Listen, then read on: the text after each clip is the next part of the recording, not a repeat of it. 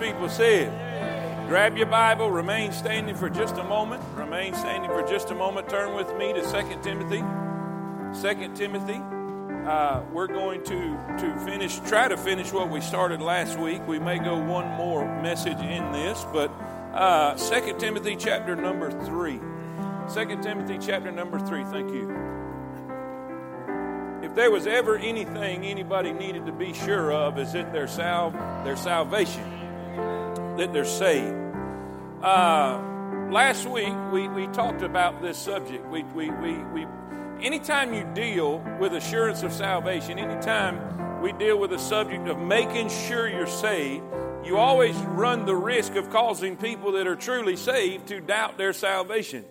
And I don't ever want to do that. I don't ever want to cause somebody who is genuinely saved to doubt their salvation. I want to enhance their faith and build their faith and strengthen their faith. That is why we covered what we covered last week first.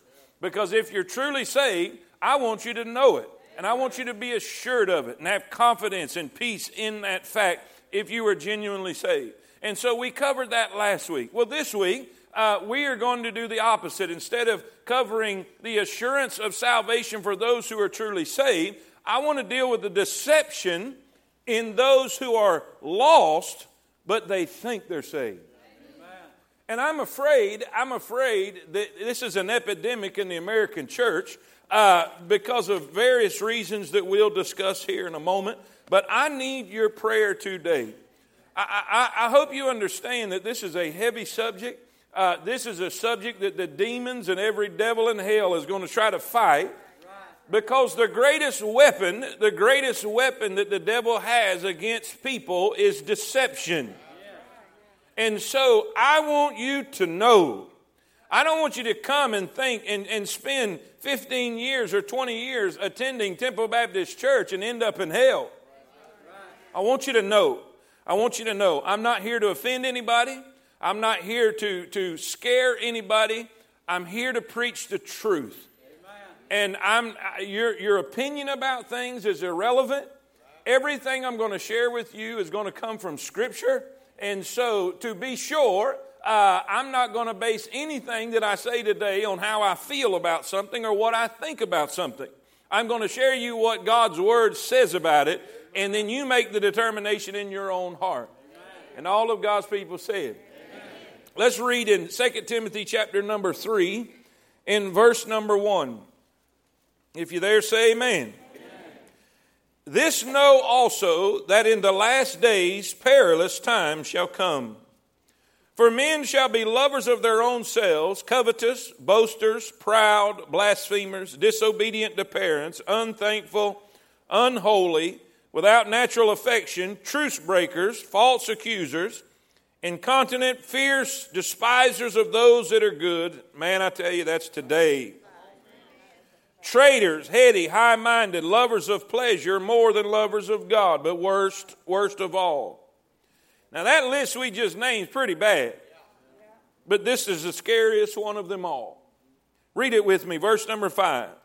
Having a form of godliness, but denying the power thereof, from such turn away. Let's read that again. Having a form of godliness, but denying the power thereof, from such turn away. The word denying means contradicting or, or rejecting the power. In other words, there is a form, but there is nothing in it. There is no substance. There is an appearance, if you will, an appearance of godliness. There is an outward show of godliness, but not an inward dwelling. And so that's what we want to talk about today. Religious, religious, but lost religious but lost. Let's pray. Father, I thank you for this opportunity and I thank you for the great crowd that's here this morning. Lord, I am, I am nervous. I, I, I, am fearful in this place. I pray that you will help me to speak with fear and trembling. I pray that I will speak in the power of the Holy Spirit, not in my own opinions, not in my own thoughts or my own feelings, but every word will come from the Holy Spirit through His, His holy word. I pray that your perfect will be done today. God will thank you and praise you for all that you do. In Jesus' name we pray. And all God's people said, Amen. You may be seated. Since we have begun our DMD ministry, Disciples Making Disciples, we hold each other accountable for witnessing and sharing the gospel, sharing our faith, and inviting others to uh, to the church. And, and I have exponentially, exponentially stepped up my efforts in inviting and in, in witnessing and sharing uh, with people. And, and since that has happened, I, and I'm talking about every day, everywhere I go, every person that I run into, uh, no one is immune to this. I want to talk to them about God's house. I want to talk to them about salvation. I want to talk to them and witness to them. And, and the first question I ask is, is Do you get to go to church anywhere? And, and matter of fact, this the other day, uh, I went into the store and got a cold drink, and I got to the counter, and I said, I said, I said, ma'am, are, are you a Christian? Do you know Christ? Do you get to go to church anywhere? And, and, and, and she said, Reverend, we just had this conversation three days ago. That's what happens when you have a bad memory, amen? I just wanted to make sure I got them, amen? I thought she looked familiar, but I wasn't going to take no chances, amen? And, and it seems to me that every time that I talk to somebody from the, from the very beginning till now, I, I mean, over and over and over, multiple, multiple times a day, I have not run into one single person who wasn't a Christian. Whether they went to church or not, whether there was any evidence in their, in their life or not, or anything, everybody is a Christian. We live in the Bible Belt. We live in a place where it is saturated with church and churchy things and religion, a church on every corner. So there are, nobody's lost. Nobody's unconverted. Everybody, everybody thinks they're saved. And it's amazing that when you run into someone that I believe is genuinely saved, there's something that connects in them. It's like a magnet. The same spirit that's in me is in them. And I can always tell, I mean, I mean, I'm not psychic and I'm not God, but, but there is a, there's a genuine connection when I run into somebody and say, Are you a Christian? Automatically, they throw a smile on their face and they say, Yes, amen, I'm a Christian. They may not get as excited as I do, but there's something that connects.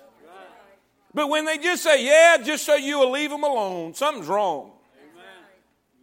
And the point I'm making is this if everybody says they're a Christian, and everybody you talk to claims to be uh, born again and saved, then, then, then what, what does the Bible say about the narrow way? Wide is the gate that leadeth unto destruction, narrow is the way that leadeth unto life, and few there be that find. Then somebody is deceived. And this is the worst place. Listen, and when I say the worst, I'm talking about in the Bible Belt. But we find that this is not an unusual, this is not an unusual thing. Because in Isaiah 29 13, it says, Wherefore the Lord said, For as much as his people draw near to me with their mouth, and with their lips they do honor me, but have removed their, their heart far from me. They may say one thing with their mouth, but their heart is saying something else. Matthew 23 27 deals with the religious but lost. Woe unto you, scribes and Pharisees, hypocrites! For ye are like unto whited sepulchres. In other words, these, these fancy marble graves, which indeed appear beautiful outward, but are full of dead men's bones on the inside and all uncleanliness. He says, Even so ye also outwardly appear righteous unto men, but within ye are full of hypocrisy and iniquity. Titus, Paul writes to Titus, and he confirms this same issue and problem. He said, Unto the pure all things are pure, but unto them that are defiled and unbelieving is nothing pure, but even their mind and conscience is defiled. Now, watch this now. They profess that they know God, but in works they deny Him. Being abominable and disobedient unto every good work, reprobate. It means useless. They profess that they know God, but in works they deny Him. Their mouth is saying something different than their body and actions are doing. I hope you understand a profession is not going to get you in. Now, this is, this is something that we need to, we need to really look at. Uh, I, I, am, I am afraid I, I have had different evangelists and, and different people through my years growing up that, that declared and, and, and had numbers and, and percentages, what they believed, how many uh, lost people are truly sitting in churches every single week. And I'm not going to venture to do that, but I will say this there are a lot of people that are sitting in churches every week that is religious but lost. They profess that they know Him, but in works deny Him. They profess with their mouth and flatter God with their mouth, but their heart is far from Him. Now, how do we get in that kind of condition? How do we get in that kind of shape? How, what causes deception? How can a person be, be truly lost but thinking they're saved? Well, let me give you a few things that, that I believe the Word teaches us. How can this happen? What are the causes of deception? One of the most predominant, and I believe probably, probably the, the, the largest percentage, is this. A, if you're taking notes, write this down. A forged righteousness a forged righteousness. What does that mean? In Romans chapter number 10, verse 1, he says, Brethren, my heart's desire and prayer to God for Israel is that they might be saved. So if he's praying for them to get saved, what does that mean? They are, everybody say it, they are. But watch what it says. He says, But I bear them record that they have a zeal of God. They have a zeal of God, but not according to knowledge. He's saying they're lost, but they are religious. It's not that they didn't go to the temple. It's not that they didn't do religious stuff. It's not that they didn't have a desire to make God happy, but they were lost. He said, I'm praying that they get saved. Now, what is the cause? Watch this. This is huge. This is huge. Verse number three. For they being ignorant of God's righteousness and going about to establish their own righteousness. What does that mean? They forged it. They forged it. They didn't know the God of the Bible. They didn't, they didn't worship the God of the Bible, the truth of the scriptures. And we have people in this world today, especially in our country, who've created a Jesus of their own liking, a God of their own liking. That's how they can ordain homosexuals. That's how they can portray and live a lifestyle that's uh, opposite of God's word. That's how they can shack up, shack up, not married, commit fornication, commit adultery, and still go to church and sing, Oh, I love Jesus, because they've created a Jesus in their mind, not the Jesus of the Bible.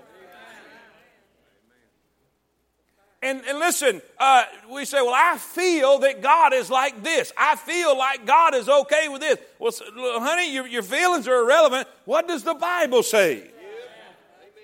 And we've conformed the, now here's the problem. We've conformed our Bible to our lifestyle. When we should have conformed our lifestyle to the Bible. Preacher, you're just too narrow minded. You're just too narrow minded. You need to get up with the time. I'm about that narrow right there. You can't create the God of your liking. You cannot do that. But that's what was happening. They were they had formed their own righteousness, their own sense of morality, their own sense of righteousness. But listen, we will not be judged by our own. We will not be judged by what we think. We will not be judged by what we feel. We're going to stand before a judge one day, and his name is the Lord Jesus Christ, and he's going to judge your life according to his word. And today we're living in a world where people do what they feel and think God is okay with it and claim that God is okay with it. That's how you can have what you have today with this person on the uh, uh, this this whatever show this is, where you uh, uh pick out pick out a a, a, a person that you got what bachelorette is that what it's called? I don't know why you'd watch the foolish junk anyways. If I'm in competition with somebody to get a girl, I don't want her.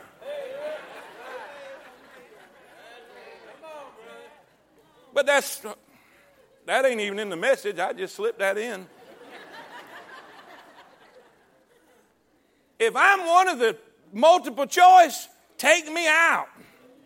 Anyway, I can do this. I, I, I read I read, oh, that I, am forgiven. It doesn't matter how I live, what I do. Nobody can judge me. What has happened? She's created her own set of righteous rules. And that's caused people to be deceived. They're righteous according to their own rule book. Do y'all understand where I'm going with this? And they're deceived because of a forged righteousness. A forged righteousness. One they've created on their own. But then here's a, here's a, here's a serious problem. Here's another cause of deception not a forged righteousness, but just a familiarity with religious things. A familiarity. What do you mean? 1 Samuel 3 1. And the child Samuel, this is talking about the young man Samuel, who grew up in the church. He grew up in the temple. When he was weaned, his mother brought him to the temple and dedicated him to the Lord. And so he grew up in the church and he served God. Look what it says. And the child ministered unto the Lord. What does it mean? He's working in the church. He's serving in the temple, okay? He is working for God. What does that mean? He knew a lot of stuff about God. He know he knew what to do for God. Are we, he grew up in the church. Now watch, watch. I'm going to skip on down to save some time. But we know that God called him. But watch what it says in verse 7, the last verse. In verse 1, Samuel ministered unto the Lord. But in verse 7, it said, Samuel did not yet. He did not yet know the Lord. He was very familiar with the Lord. He knew a lot about the Lord, but he didn't know the Lord. He didn't have a personal relationship with the Lord. He didn't have an understanding, a connection. What, what, what, does this, what does this have to do with us today? It scares me to death when I see people come into temple and, and, and, and basically have no church background and enjoy what's happening and enjoy the music and enjoy the atmosphere, enjoy the fellowship, enjoy the camaraderie and all that goes along with this and just kind of slides in and starts taking part and starts getting involved and getting connected, but they never make a decision for Christ. They never come and experience a, a, a, a, a, a born again experience and they never get to know, but they're familiar with everything and they like it. And they think because I go to church and because I do stuff at church and because I like the church, I'm saved. And there's a familiarity. I was in that group. You could ask me anything you wanted to ask me, I could probably answer it. I could quote you as many verses until you wanted me to stop. I wore a suit and I carried a Bible, and I was very familiar with all the stuff of the Bible. Sometimes I had, as a little kid, I had to help my Sunday school teacher out because I went to a redneck church and nobody had any seminary experience. And whoever taught Sunday school was whoever you could get to do it. Preacher, what are you saying? I was very familiar. I was like Samuel. Matter of fact, matter of fact, let me just say this. I had the verses, I had the religion, I could speak the language, I wore the suit and liked it. But I was lost. Because familiarity with godly things doesn't save you. And if you just kind of slid in and liked what's happening and got involved and, and you thinking that's going to get it, you might want to check up. Familiarity. See, here's a dangerous one a false assurance. A false assurance. Why would someone have a false assurance? Because of what someone told them about salvation. Maybe as a child, maybe as a, as a younger person. Someone told you, rushed you into a, a, a prayer and rushing a person through with no conviction or work of the Holy Spirit, no brokenness over sin, no change whatsoever. Listen, I have been with people who were supposedly soul winning. And they said, Let me show you how to do it. And they went through and said, got just basically just got somebody to repeat a prayer. And most of the time that I was with people like that, the only reason they prayed the prayer so you'd leave them alone. And after they got through praying the prayer, this is what they did. They made them write their name in their Bible, write the date beside their Bible, and then they said this right here. They said, Now never ever question uh, whether you're saved, just go back to this time right here. Terrible. terrible. And, and listen, this happens over and over and over again. No change whatsoever, no desire for holiness, no desire for a relationship with Christ, no desire to be in God's church and fellowship with God's people. Yet they go back to that Bible with that date and that name because they were told never to question your salvation. That again is something unbiblical. And I will show you with the next point. I learned a lot of stuff this week and I hope, I hope, you, I hope you can glean from this. What's the last one before we get into what we need to do? First, there's a forged righteousness, a familiarity with things of God. There's a false assurance because of maybe what someone told them. But then there's a failure to examine. A failure to examine. This is, this is where, this is where I, I, I, this just, just blew my mind. Because I've heard evangelists and, and, and, and, and, and different people say, never question your salvation. Never question your salvation. Never question, never question, never question. Go back to this, never question. Well, that's nowhere found in Scripture. But everywhere you find, be sure. Examine whether you be in the faith. Are y'all with me? Let me, let me just give you something. Let me just give you something so you know I'm not lying. 2 Corinthians 13 5. Examine yourselves whether ye be. Now he's speaking to the Corinthian church who Paul started, who have been, listen, this church has been in existence for years and years, and Paul is telling people, make sure. Examine your faith. 2 Peter 1:10. Wherefore the rather, brethren, give diligence Give diligence. That means do it with great urgency. Give diligence to make your calling and election sure.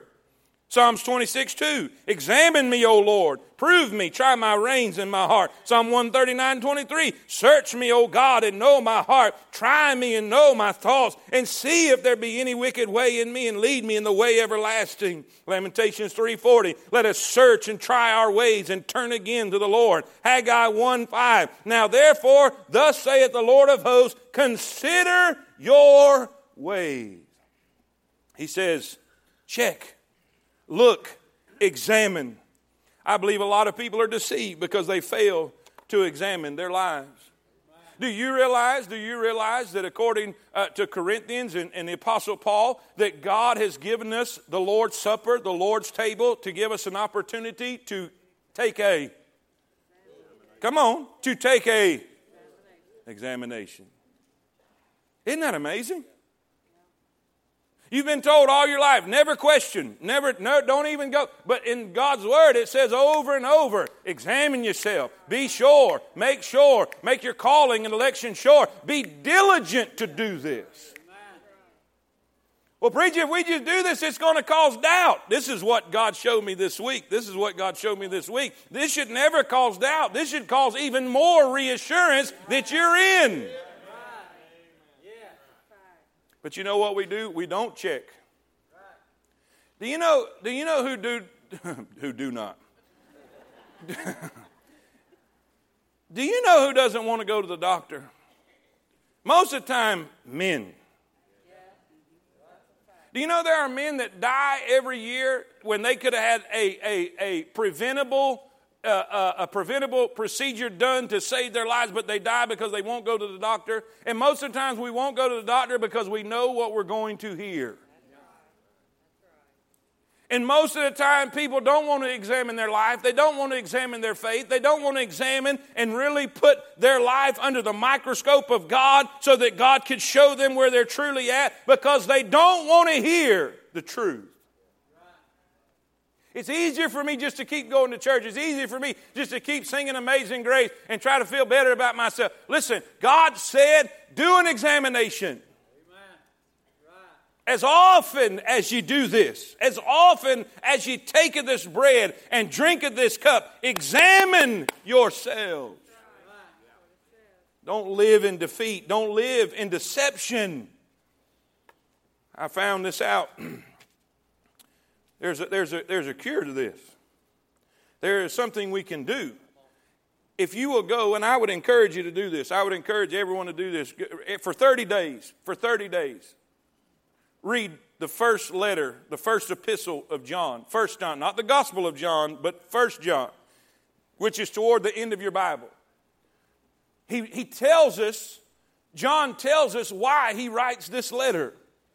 And in First John chapter 5, verse 13, these things have I written unto you that believe on the name of the Son of God, that ye may know.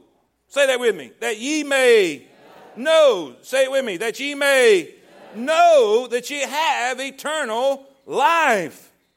What is he saying? I want you to know. I want you to be sure. And guess what? If you go back and read 1 John 1, 2, 3, 4, and 5, you will find this out that over and over he gives you tests to take. Is this in your life? Is this in your life? And, and then he says this. Then he says this. If it's not, you a liar.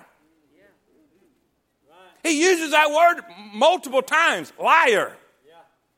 He's saying if you say you're saved and this is not in your life, you are a.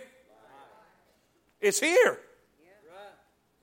In, in, listen, the word know, the word know is found 27 times. You reckon he's trying to make a point? It's found 27 times in this little bitty short letter. It's referenced over 40 times. What is he saying?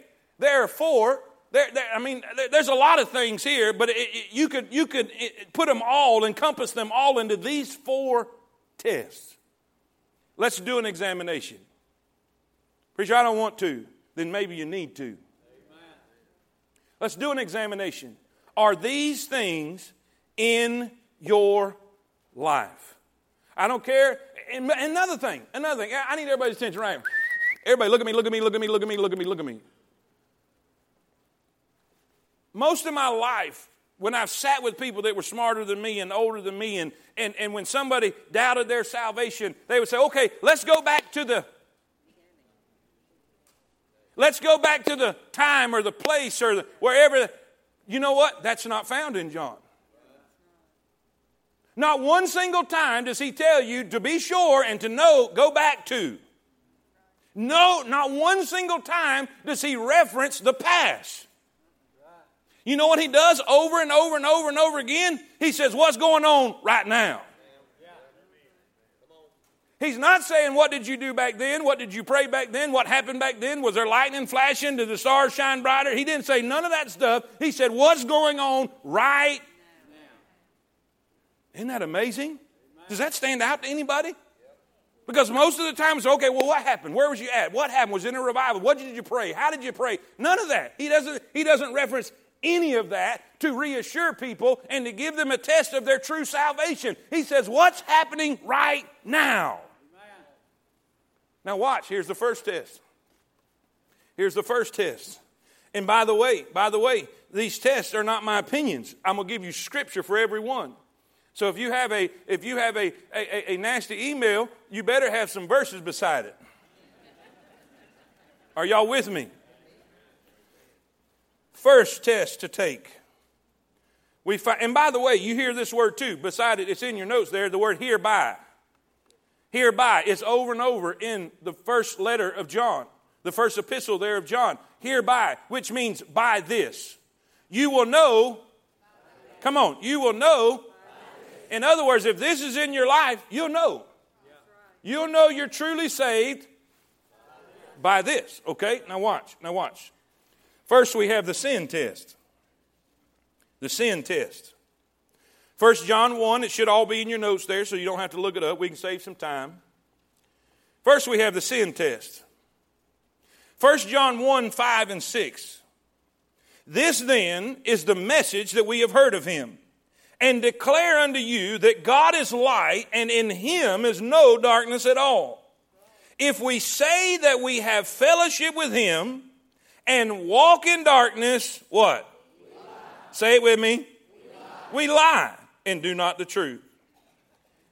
In other words, if we have a pattern of walking and living in sin and we say that we have fellowship with God and we have a relationship with God, you are a. Look what it says. He adds on to that. 1 John 3 6. Whosoever abideth in him sinneth not. Whosoever sinneth hath not seen him, neither know him. Little children, let no man deceive you. He that doeth righteousness is righteous, even as he is righteous. He that committeth sin is of the devil, for the devil sinneth from the beginning. For this purpose the Son of God was manifested, that he might destroy the works of the devil. Whosoever is born of God doth not commit sin, for his seed remaineth in him, and he cannot sin, because he is born of God. In this the children of God are manifest, or in other words, shown, and the children of the devil. Whosoever doth not righteousness is not of God, neither he that loveth not his brother. Now, before you get wigged out and think, oh my gosh, I hollered at my husband yesterday, I sinned. He is not saying that, that the person who is truly born again will never commit a sin. Every verse, now watch, watch what we are saying. In the passage, in the passage, the verbs related to sin are all in the present tense indicating continuous habitual action. John is not referring to an occasional act of sin, but to an established and continual pattern of sinful behavior. Believers will sometimes sin. Romans 7, what Paul say? That which I do, I don't want to do. That which I don't want to do, I do. Oh, wretched man that I, he said, sometimes I fail, even willfully. But they will not sin habitually, persistently, as a way of life. You will not make the excuse, oh, we're all sinners. It doesn't matter what we do, we're all forgiven. A true born again believer, when it comes to sin, they hate their sin. They despise their sin. They abhor their sin. They want to do everything in the world not to ever, ever sin. They don't get comfortable with it. They don't live in it. You don't stay in it. You can't. You can't. We have watered down the gospel so much that people claim to be saved, yet live in open wickedness and open defilement and disobedience to God and His Word, and they think they're okay. Paul, listen, John says, if that's the case, you're lying. You're lying. Man, I, I looked up and, and people, people, oh, but look at David. He was a man after God's own heart, and look at the sin he committed. Yeah, but look at his conviction. Man, I copied down, uh, Brother John, I copied down like four different passages where he said, My bones have waxed old. Oh, your hand was heavy. My moisture's dried up. He, he began to talk about a venereal disease. He said, My loins stinketh. In other words, he went through hell on earth and he made it right. He said, Against thee and thee only have I sinned. Wash me with the hyssop, purge me from mine iniquity. What did he do? He made it right. If you have no conviction of your sin, if you have no conviction of sin, I'm telling you, you don't belong to God. The Bible says in the book of Hebrews, whom he loveth, he chasteneth. And if you're without chastening, you're a bastard and not a son. If there is not a convicting, overwhelming feeling of brokenness, and listen, a desire to make your sin right, you better check up. Oh, so and so saved. They, they, they prayed a prayer and wrote it down in the Bible back at 30 years ago, but they've lived like hell ever since. But hey, back then, John says, What's going on right now? It's a sin test. It's a huge test because that's what he started with first. He said, Don't claim to be fellowship with God and walking in the darkness because God is light and in Him is no darkness. I tell you this, I tell you this too. The closer I get to God, the more stuff bothers me. I'm talking about little bitty things. Little bitty things. The other day, I was playing golf. The other day, I was playing golf uh, uh, with Brother Johnny, and we were on the last hole. It was dark. I mean, we was trying to hurry up and get done before it was dark, and we were tired and wore out and exhausted. And I'm driving the cart down the sidewalk, and I look over to the left. I look over to the left, and, and somebody had left a water bottle.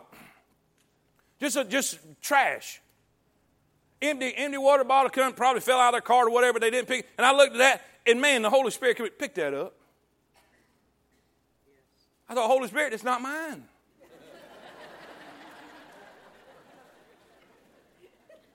I know y'all wouldn't ever think that. I mean, it's like teenagers. I didn't do it. I didn't ask if you did it. I just said pick it up. Is there conviction? Has there been a change? Check up. There's a sin test. He said, Is there a habitual, persistent life? Is it a way of life? He's not asking you, Do you make mistakes? He's saying, Is this a way of life? Is this a pattern for your life? And when you do make mistakes, do you make it right quickly? Number two, we see the sin test. Number one. Number two, 1 John chapter 2, verse 3, we see the obedience test. The obedience test. 1 John 2, verse 3. And hereby, what did hereby mean? By this. By this, we do know that we know him. What's he saying? If this is in your life, you're in. Y'all see this? Hereby, by this, we do know that we know him. How? See it, say it with me. If we. Hmm. He that saith, I know him, and keepeth not his commandments, uh oh, he is a. Liar. And what? Truth ain't in him. But whoso keepeth his word, in him Verily is the love of God perfected. Hereby know, by this know, we that we are in him. First John 3 24, he gives you another one. And he that keepeth his commandments dwelleth in him, and he in him. And what's our word? What does that mean? And by this we know that he what? By the Spirit which He has given us. Preacher, what are you saying? There's an obedience test. Are you obeying His commands? So, oh, but that's, that's the same as sin, right? Nope, nope, nope. This is, sin is not doing wrong. This one has to do with doing right.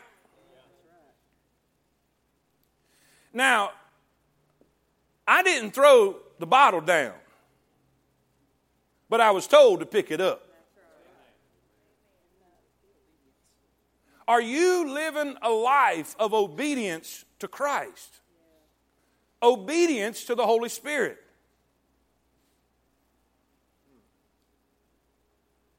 This is heavy, isn't it? He said, Because by this you're going to know. He also says in the Gospels, Why call you me Lord, Lord, and do not the things that I say. This is heavy. Are you obeying him? What does this go to? Let's, let's relate it to this.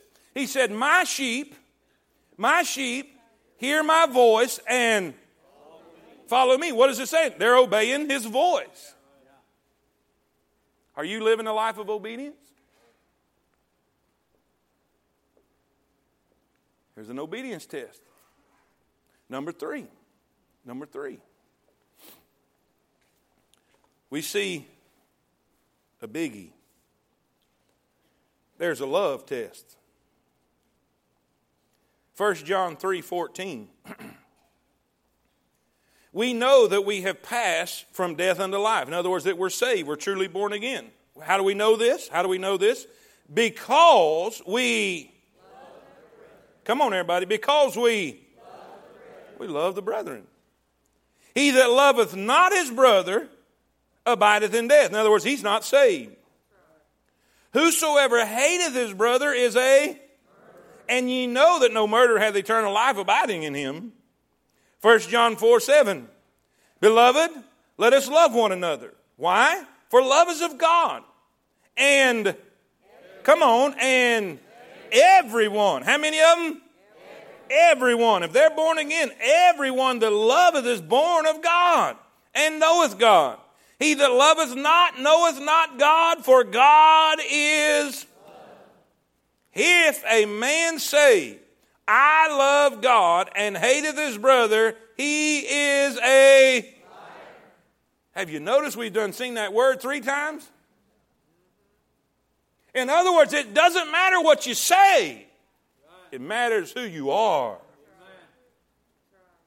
You can't hate people and claim to be saved. You can't hate black people.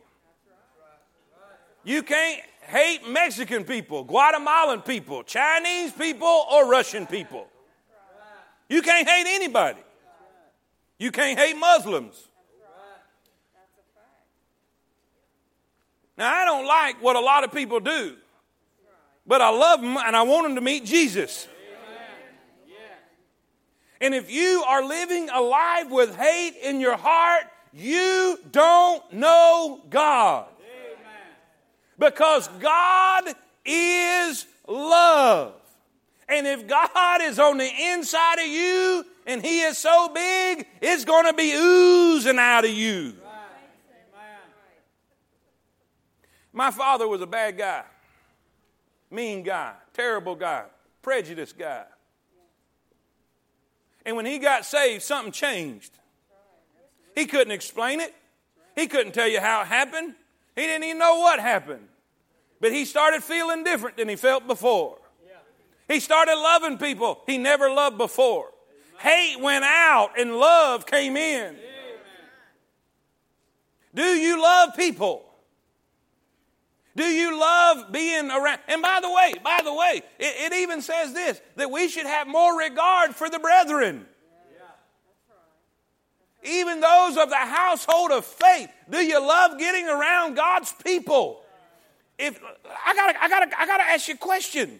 If you never have a desire to be around God's people, why do you think you're going to go to heaven? That's all that's going to be there.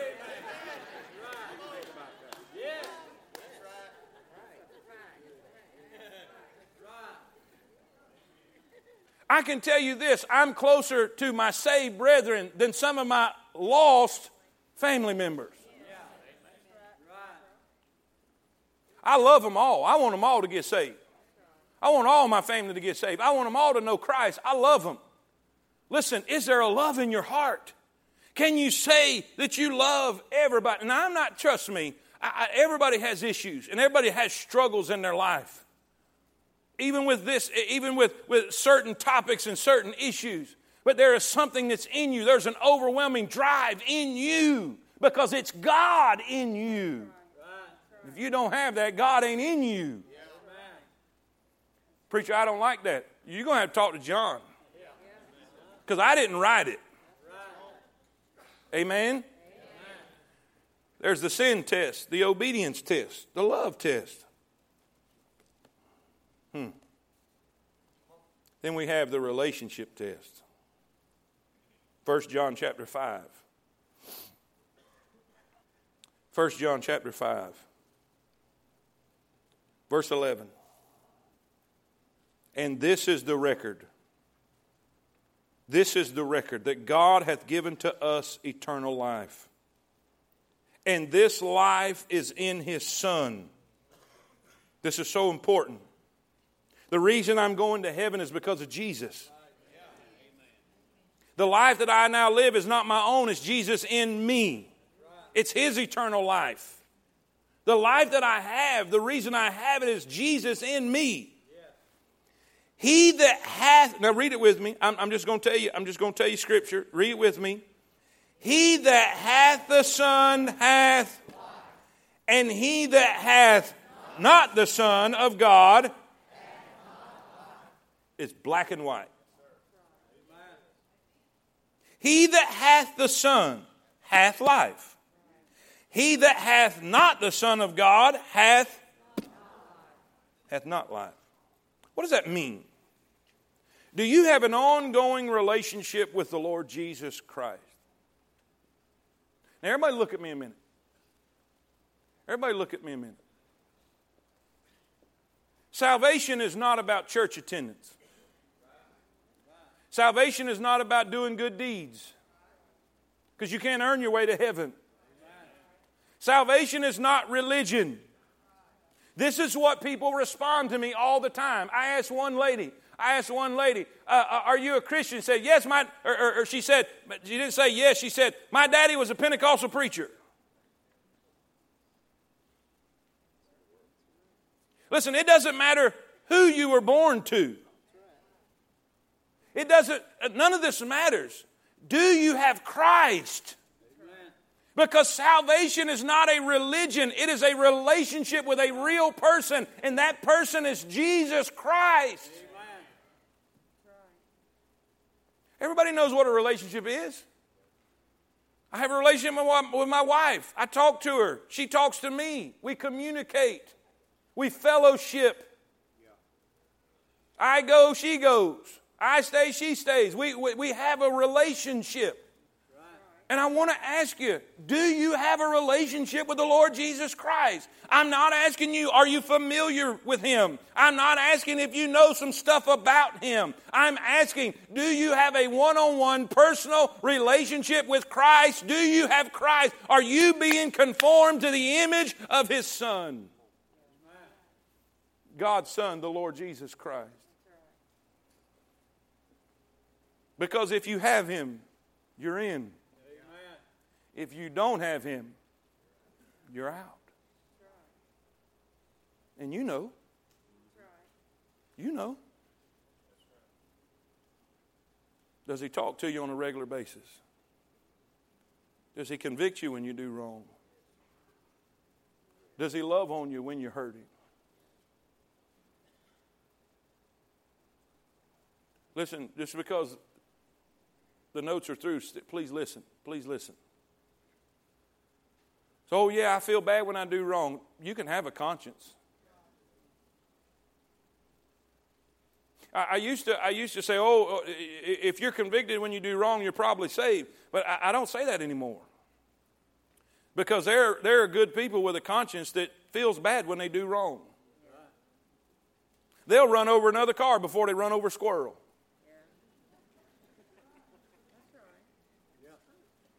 You know, because they just, they're kind hearted. They're kind hearted, and so they feel bad if they do wrong. But a, a, a, guilty conscience is not the, the pricking, convicting of the Holy Ghost. I can, Brother John, say in my lost condition, I can, I can feel bad because I, I hurt your feelings. That's different than, than saying, I feel convicted because I offended a holy God. It was because of you I felt bad, not because of God. Does that make sense? Do you have Christ? What is your desire? Do you desire to know Him? Do you desire to follow Him? Do you desire to submit to Him? I'm not saying you do that every single minute of every single day. You may slip, you may fall, but when you do, you want to get right back up and be obedient. I heard Dr. Adrian Rogers, he preached a message on this. And he used the illustration about the word keep. They that keep my commandments. He said this word was taken from the, the, the early sailors and, and it was used in, in, reference to keeping the stars. How many of y'all know they, they followed the stars to find their way around in the ocean? This is before GPS. Are y'all with me? And, and it was reverence keeping the stars following the stars. He said there would be times, there would be times that the boat would drift in a certain way to get out of alignment of the direction that they were going. But as soon as they saw that, they got right back in so as to keep the. He says, a true child of God, they may stray, they may slip up, but as soon as they do, I believe, I believe, I believe there are people who, who truly got saved and, and was never truly discipled and didn't have a clear understanding. They can have issues in their life. But listen, guys, where are you at right now? John didn't say anything about the past. He says, What's evident in your life right now? What is showing in your life right now? Do you have a relationship with Christ? Listen, do you deal with sin in your life? Are you making an effort to follow His commandments? Do you love people? You got to have all of them. Well, I'm good at that one, but them other three. You got to have them all. Listen, I promise you this. You don't have to leave here afraid. You don't have to leave here worried. Today can be the greatest day of your life. Preacher, you just made me doubt. No, no, I didn't. No, I didn't. I just told you how to be sure. Now the rest is up to you. The rest is can we fall? Yep. Can we say? And and hey, I believe people can stray for a little bit. A little bit. I don't think 50 years and I don't think 40 years. The prodigal son slipped for a little bit. But the Bible says, raise up a child in the way he should go. And when he's old, he will not depart from it. What does that mean? He can't get away from it, he can't shake it. Because even in the hog pen, he'll be thinking about the Father's house. Let's stand. Let's stand. Preacher, why'd you do this? Why'd you do this? Why'd you preach this message? It's tough. Because I love you and I want you to know. I want you to know.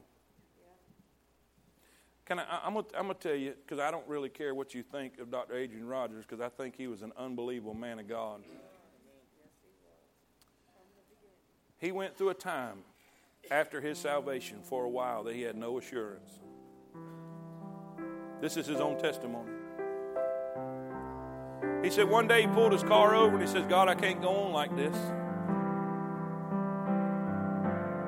He says, God, I got to be sure. I need to know. He said, I was doing everything I was supposed to do. And he said, he prayed. He said, God, if I'm not saved, save me. Now, that was the opposite of what I did. He said, But God, whatever, I need assurance. He said, Now, I'm not sure. This is Dr. Adrian Rogers. He said, I'm not sure if I got saved the first time or the second time. All I know is I'm saved now. And I'm not asking what happened in the past. I'm talking about right now. Right now. Because there is peace in knowing. All God's people see. Dear Heavenly Father, Lord, I thank you for.